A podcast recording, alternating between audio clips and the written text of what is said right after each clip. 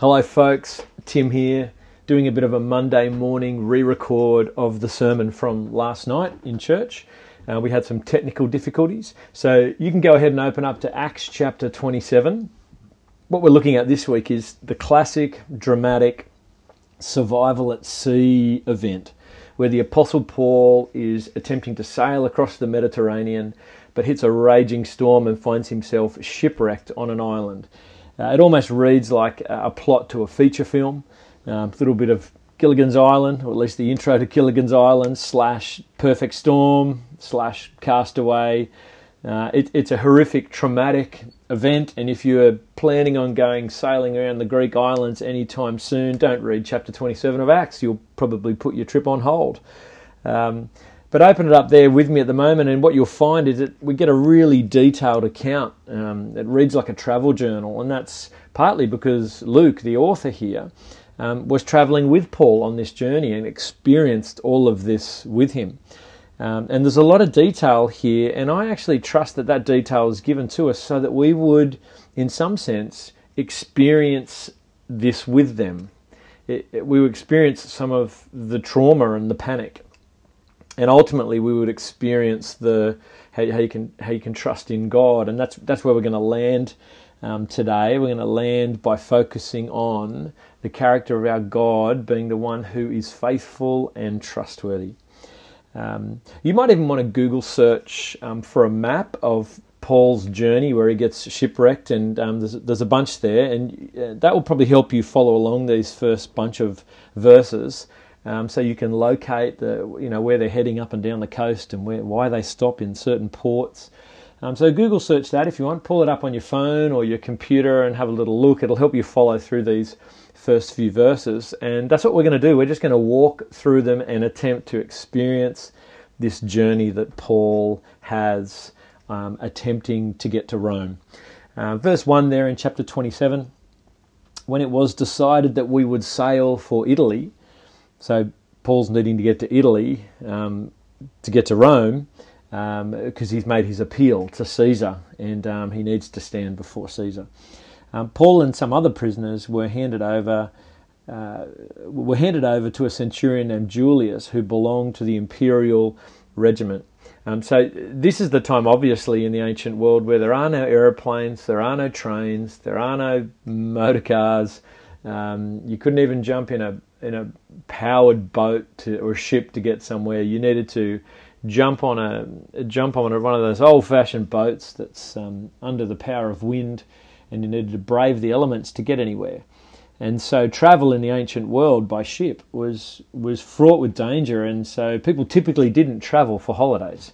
Um, you only travelled if you had to. It took a long time, and it was very dangerous, but But that, what's happening here is Paul needs to get to Rome. He's made his appeal um, so that he can defend himself before Caesar. And um, as a prisoner, he's being transported in that direction.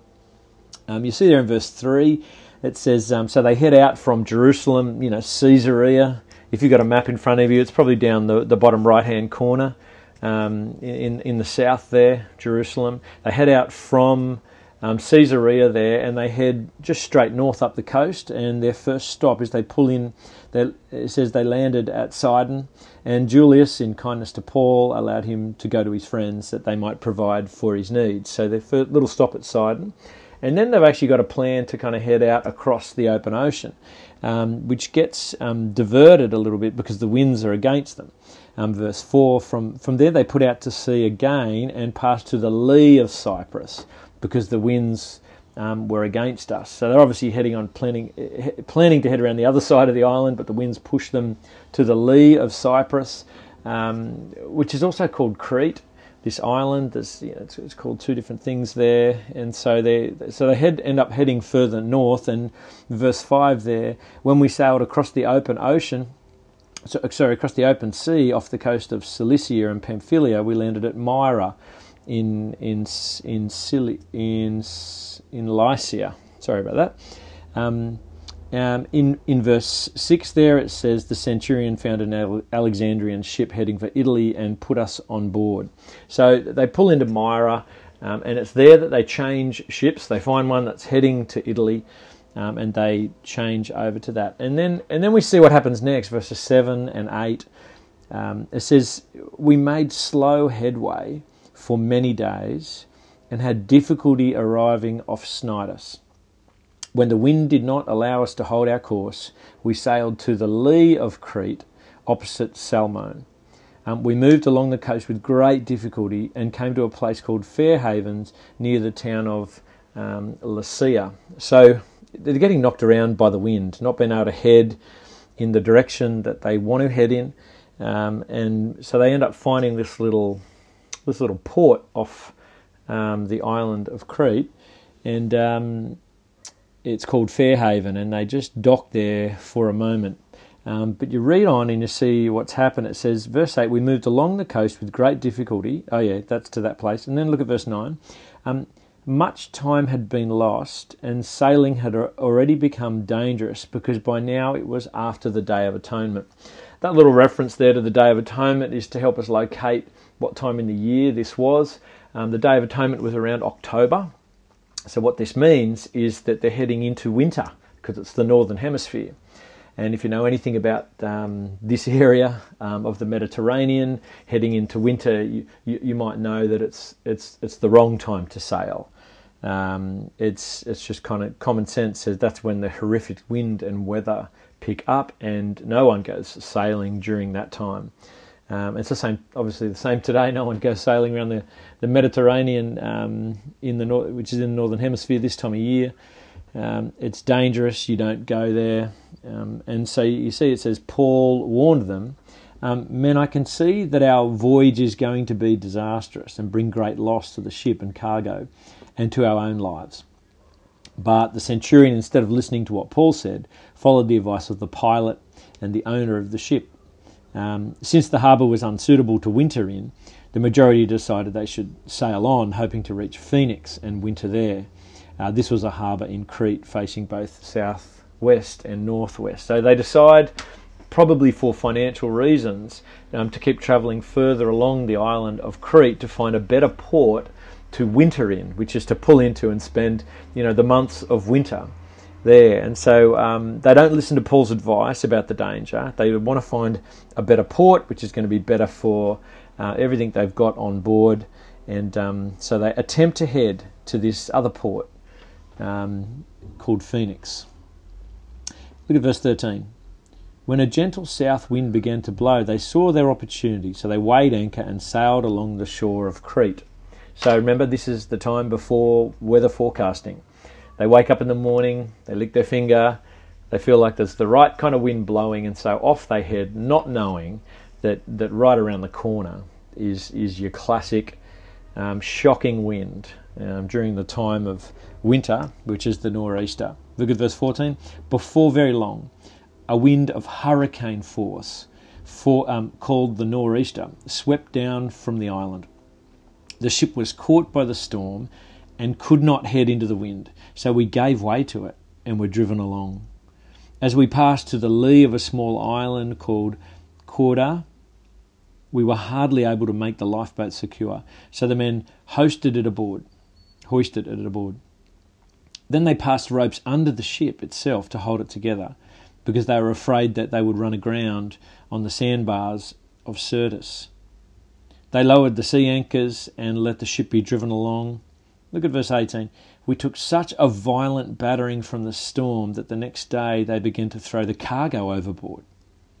On the third day, they threw the ship's tackle overboard with their own hands. Now, when you start throwing the ship's tackle overboard, you're throwing away your ability to ever be able to sail the boat again. So you, you can see what's going through their mind. Um, they're not thinking about sailing and steering anymore. They're just trying to think about how they keep this a boat afloat. Verse twenty, when neither the sun nor the stars appeared for many days, and the storm continued raging, we finally gave up all hope of being saved. So, so everyone on board is thinking, we're gone, we're dead, it's all over. Uh, what a dreadful feeling. Maybe you've been in a situation where you've found yourself in a situation where you've thought, I'm going to die. Um, everyone on the boat was thinking this. Everyone except Paul, that is. And in verse twenty-one, you see what Paul does. After they had gone a long time without food, Paul stood up before them and said, "Men, you should have taken my advice not to sail from Crete, then you would have spared yourselves and or d- damage and loss." So the first thing Paul thinks to do is to stand up and say, "Hey, I told you so. You should have listened to my warning." Now, that would have been a hard thing for them to hear. Um, but Paul had more than simply "I told you so" to say. You read on, look at verse twenty-two. Uh, he says, "But now I urge you to keep up your courage, because not one of you will be lost. Only the ship will be destroyed." So Paul is actually really confident that they're not going to die. And he stands up before them and preaches to them effectively and says, "Hey, keep up your courage. No one's going to die. The ship's going to get banged up, but we are all going to survive." Now, how does Paul know that? Why is he so confident that they're all going to survive? Well, verse twenty-three, Paul says, "Last night, an angel of the God to whom I belong and whom I serve," we'll come back to that little description in a minute, um, "stood before me and said, 'Do not be afraid, Paul.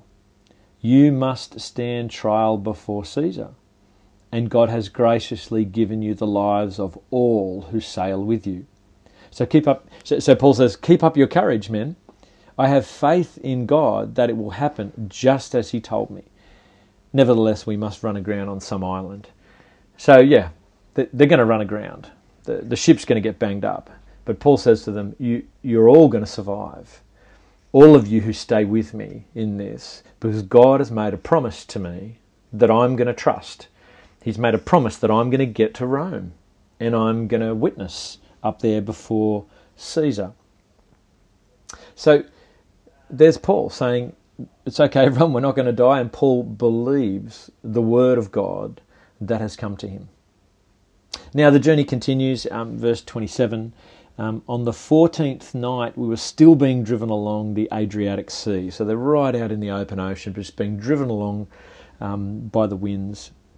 "When about midnight, the sailors sensed that they were approaching an island, so they start dropping down um, instruments to take soundings of how deep it is, and they can see it's getting shallower and shallower, and the sailors know that that means they're approaching land, and the sailors actually know that that means they're probably going to run aground and all, that they still think they're going to die. So the sailors attempt to let down the lifeboats to try to escape and do the sneaky, get away from the ship, but they get caught and told to pull the... pull the um, pull the boats back up and stay with the crew. Um, you get that in verse thirty. "In an attempt to escape the ship, they tried to let down the lifeboats," but then Paul says in verse thirty-one, um, "unless these men stay with the ship, you cannot be saved." So the soldiers cut the ropes that held the lifeboats and they let it drift away. You need to stay on the boat, Paul says. We need to stay together and trust in the promise that God has made. Um, verse thirty-three to thirty-six, Paul actually speaks to them all again and actually repeats the promise again. Um, just before dawn, so they've been two weeks at sea. It's it's heavy. Just before dawn, Paul urged them all to eat. "For the last fourteen days," he said, "you've been in constant suspense and you've gone without food and you haven't eaten anything. Now I urge you to take some food. You need it to survive. Not one of you will lose a single hair from his head." So there's repeating the promise again. And verse thirty-five, he says, "After he said this, he took some bread and he gave thanks to God and broke it in front of them. And they began to eat and they were all encouraged and they ate some food." And verse thirty-seven says, "Altogether there were two hundred seventy-six of us on board." Now, I'm not sure what size ship you were picturing, but two hundred seventy-six people on board. This is a large ship. Uh, that's a lot of people. Uh, there's a lot of lives at stake here. This is a huge exercise. Um, and soon, as they expected, they run aground. Um, you can pick that up in verse forty-one. Um, "the ship struck a sandbar and ran aground." Now, they'd spotted a beach in the distance and they were trying to get to the beach, but they hit a sandbar before they got there. "The bow stuck fast and would not move, and the stern was broken to pieces by the pounding surf." And so, yeah, so the nose of the ship is stuck on a sandbar. The tail of the ship He's actually getting beaten up by the waves, and the waves are so big and so powerful that it's smashing the boat to pieces. So we're talking about some big surf here off the coast of Malta uh, because of this crazy hurricane, winter nor'easter blowing. So the ship is actually coming to pieces. So they need to make a decision, and the decision is to actually just tell everybody who can swim to swim and everyone else to jump overboard and grab hold of something. You can see halfway through verse forty-one there, it, it says the, um, who is it? It's the centurion ordered those who could swim to jump overboard first and get to land. So if you can swim, which not many people in the ancient world could do, he said, dive in, swim to shore, um, which would have been pretty scary. And then he says, the rest of us were to get there on planks or on other pieces of the ship. In this way, everyone reached the land safety, safely. It's a miracle that everyone gets there. Um, but do you pick up on how they get there? How the, the majority of them get there? They pick up planks of wood from the ship and they coast in towards the shore with the waves to safety. Now, look, uh, look I don't know if I'm reading into things here, but my ears prick up as a surfer. Um, I find myself thinking, hey, what's what's just happened here? Um, as a kid, I was always hunting for verses in the Bible about surfing, and hey, I think this might be one of them. Paul and all the boys are clinging to planks of wood and catching waves in towards the shore. Now, you know, everybody thought that it was the Hawaiians that invented surfing, but I'm going to go out on a limb here and say, no, it was Paul and and all the people on board this ship that first surfed into the shore. Some of them lying down on pieces, maybe some of them stood up, who knows. Um, but there you go, that's how they got into the shore. Yeah, I'm saying that tongue-in-cheek, you know that, but um, it's interesting, it's interesting. Um And when they arrive on land, you know, they discover it's the island of Malta, and they're actually cared for well by the natives on shore, and they spend a few months there recovering, fixing the boat, and then they head off again. And you see in chapter twenty-eight that Paul ends up getting all the way to Italy, to Rome, um, to testify before Caesar. So what God promises he will do happens. And so really the big idea when you step back from this passage, after you kind of go through the trauma of the event and um, what Paul is clinging to, really the big idea um, is is to see something very specific about the character of God, our God, and that is that he is trustworthy. If, if he makes a promise, he keeps it. He's faithful to his word. If he says it, he will do it. And here he makes a very clear promise to Paul, you will reach Rome. He says it back in chapter twenty-three, verse eleven, you know, just as you have testified here in Jerusalem, so you will testify in Rome. And here in this chapter, chapter twenty-seven, verse twenty-four, he, he says again, you will stand trial before Caesar. So God's made a very clear promise to Paul that he's going to make it to Rome. And then sure enough, against all the odds of the opposition from people and opposition from nature and storm, God gets Paul all the way to Rome. You know, his sovereign power, he he works providentially in and through everything that's happening here um, to actually get done what he said he would do. And th- this is the thing we need to understand about God. He, he will not go back on his word. God, God actually cannot go back on his word. If you're going to ask the question, is there anything impossible for God to do? Well, the answer is yes. It's impossible for God to act contrary to his nature or his character. And if a key part of his nature and character is to be completely trustworthy and faithful, then it's impossible for a faithful, trustworthy God to fail at keeping his word. It's impossible for God to be faithless. It's impossible for him to fail. He cannot but keep his word. It's who he is. Unlike us, who sometimes make promises or have intentions and despite our best efforts, feel the need to retract or back out of what we said we'd do because it's got hard or we feel like it's impossible. God does not do that. He sticks to what he says and always does what he says. So can you see in this event the trustworthiness of God, the faithfulness of God? Um, and, and, and can you see that he's worthy of your trust? Uh, Paul can, but Paul seems to be really confident to actually just believe entirely and stand on God's word. And this is how you see Paul responding to the trustworthiness of God. And th- there's two things I'll point out here. How does Paul respond to God being trustworthy? Well, Paul entrusts himself to God, and Paul clings to the promise. So let, let's look at those two things.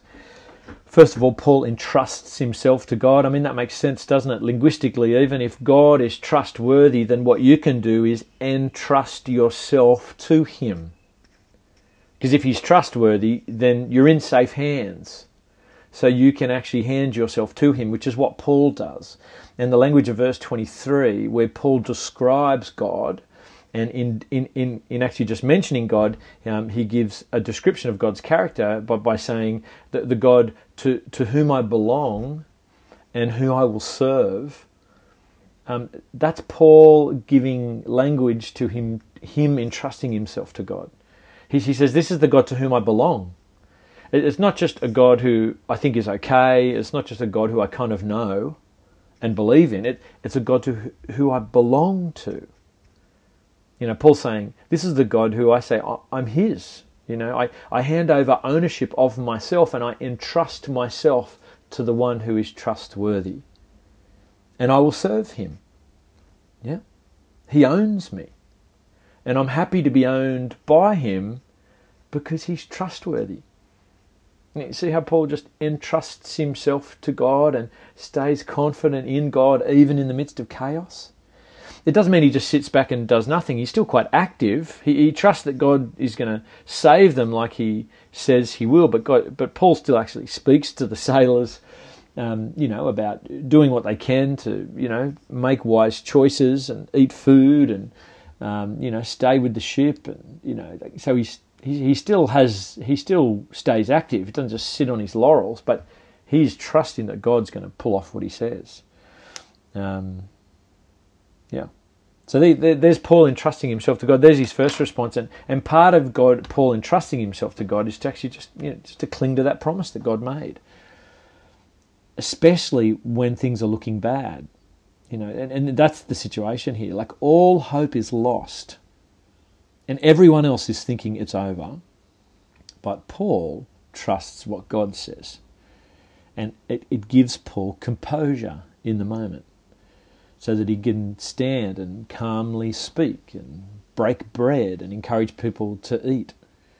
Um, it's quite phenomenal, the composure that Paul has got here, the confidence that he's got in God's promise, even though everything else is telling him it's not going to happen. And that's one thing to notice here about God's promise, in a sense. Like he, God's promise was not a smooth road to Rome. Um, God could have promised that, and he, he could have stilled the storm if that was his intention. Um, but it was clear that you know God was actually intending a rocky, stormy road to Rome for Paul. Um, and that actually might be what you're experiencing right now. You're you're in the middle of a storm. You know, you're in, you're in the middle of some chaos, um, and you're kind of relating to what Paul and everyone is experiencing in this situation because you feel like you're going through something right now. Um, it's worth asking yourself the question, if you're in the middle of chaos right now, how do you cope in the middle of chaos? But because some of us, maybe all of us to a level, will kind of lack a bit of composure. You know, when things are going bad, you find yourself, you know, freaking out on some level. You know, even if it's just a minor irritation or maybe it's a major thing, you just find yourself going, this should not be, this can't be right, um, this shouldn't be happening. And you, you might even turn your attention to God and say, how can this be your plan for me? Why are you allowing this to happen? This can't be what you intend. And and you might even be thinking that way because subtly you, you, you've adopted like, uh, or you, you've come to think that God's promise to you is is is that His plan is to bring you good things and to prosper you. And and and maybe you you're thinking, well, no, no, no, the best is yet to come. My breakthrough's just around the corner. And so, so what is this chaos? This can't be from God. This can't be part of His plan. This can't be what He'd be intending. And you freak out, and you turn, and you and you, and you're bitter towards God, maybe, or just a version of that. And and just as I mentioned that, it, it is really important for us to slow down and take time here, considering what God has promised. You know, because this is where problems come into the Christian life. If you start holding God to a promise that He hasn't actually made to you, you can imagine that. That's where that's where issues are going to come in. If you go holding God to words that He hasn't actually spoken directly to you. So, so here is a promise that's made to the Apostle Paul that he's going to get Paul to Rome. Would it be okay to read this scripture and come to the conclusion one day that you feel like, well, this is for you, and and and you're intending to travel overseas? Maybe you're you want to get to Rome, and you see this is a sign the Lord's going to get you there safely. You know, is it right for you to claim that this is a promise that God will get you to Rome? You might say, oh, of course not. Don't be silly. That's not. It's, it's for the Apostle Paul, um, and yet I think Christians do this often. Maybe in a more subtle sense, but we grab hold of promises that have been made to other people and apply them directly to us. And it's a real issue, because if you go claiming a promise that wasn't made to you, and then when it doesn't happen, you turn on God and walk away from Him, that's carnage. And I got to say, I've seen it. I've seen it too many times, and it's an absolute tragedy. Because you, you, you will you will turn on God if if you think He's made a promise to you and it's not happening. Um, and you know, one of the classic promises that New Testament Christians claim uh, as, that God has directly made towards us um, is Jeremiah twenty-nine twenty-nine. And maybe this is actually a you know a favourite passage of yours. It it might even be something that you've really kind of clung to for many years, and I'm. Well, I'm, I'm sorry to do this, but the question you want to ask is, has this promise been made directly to you? Jeremiah twenty-nine twenty-nine is that one that says, and this is just one example of many that I could go to, it, it's the promise that God makes where He says, I know the plans that I have for you, plan, plans to prosper you and not harm you, plans to bring hope and a future for you. Uh, and, and they're beautiful words. But the question is, ha- has God made that promise to you and I today? And the answer is no. God made that promise at a particular point in history to a particular group of people. He, he made it, that promise to His people when they were in exile in Babylon. He made that promise to His people under the old covenant. And the promise was in regards to how, how he, he was going to bring them back out of exile to the promised land, where they would experience rest again and prosperity again. Physical blessing was tied to a lot of God's promises in the Old Testament that He made to His Old Testament people. That's who the promise was made to.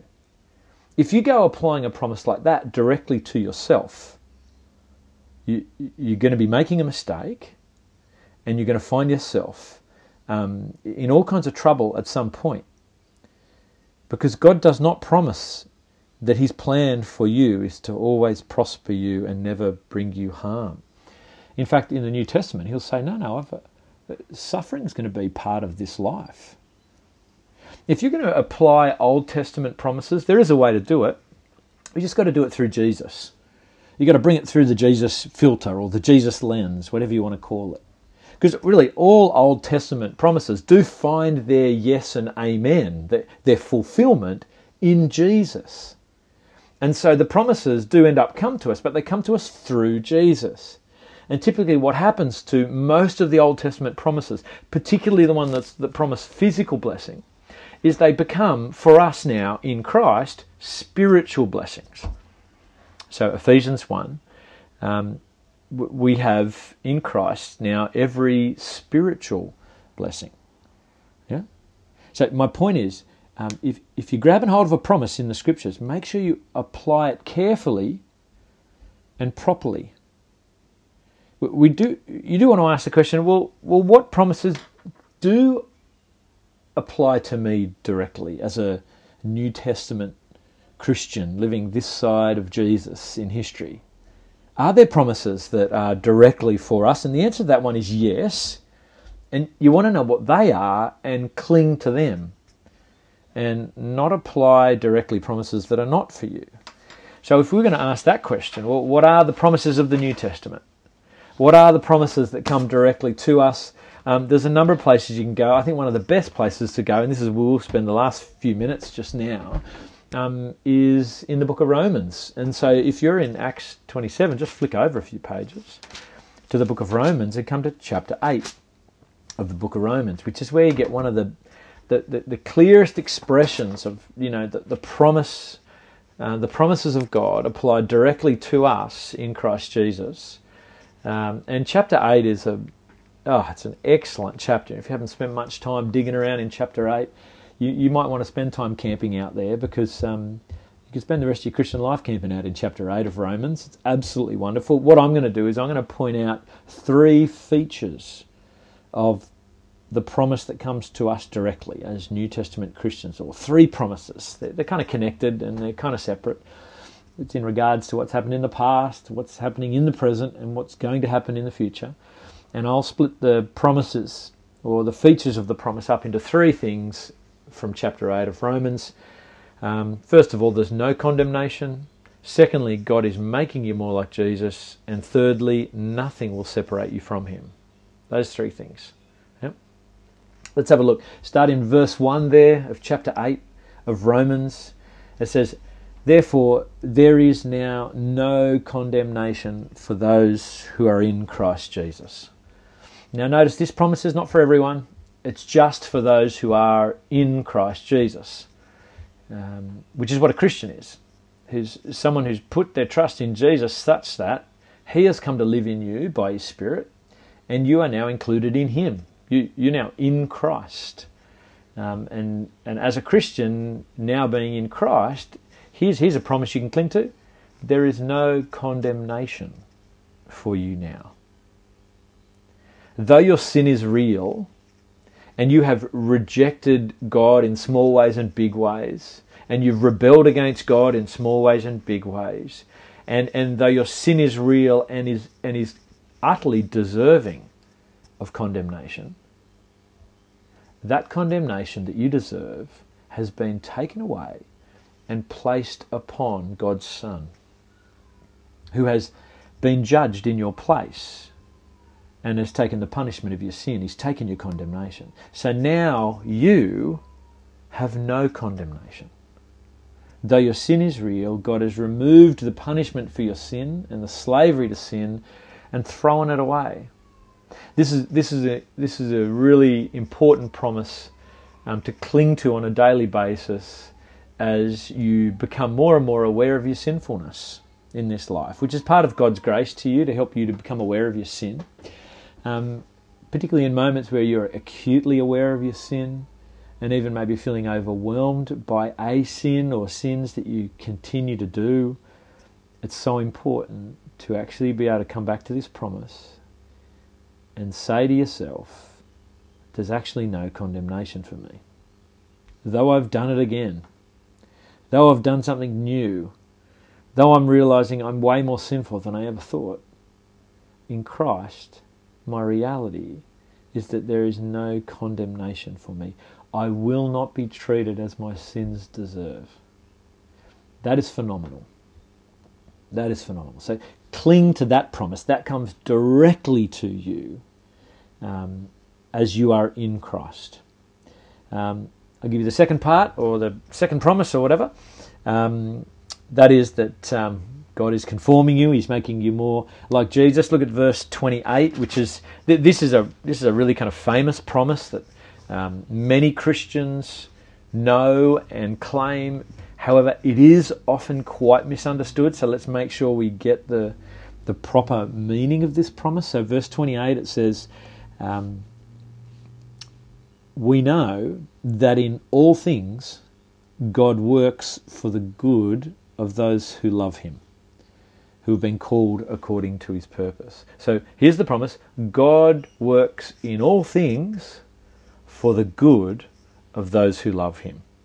Again, it's a promise just for Christians. It's for those who've been, those who love him, those who are called according to his purpose. And the promise is that God is at work in all things, and all things is actually focusing on all hardships and carnage and suffering, because that's the context of chapter eight, a creation that's groaning under the weight of sin.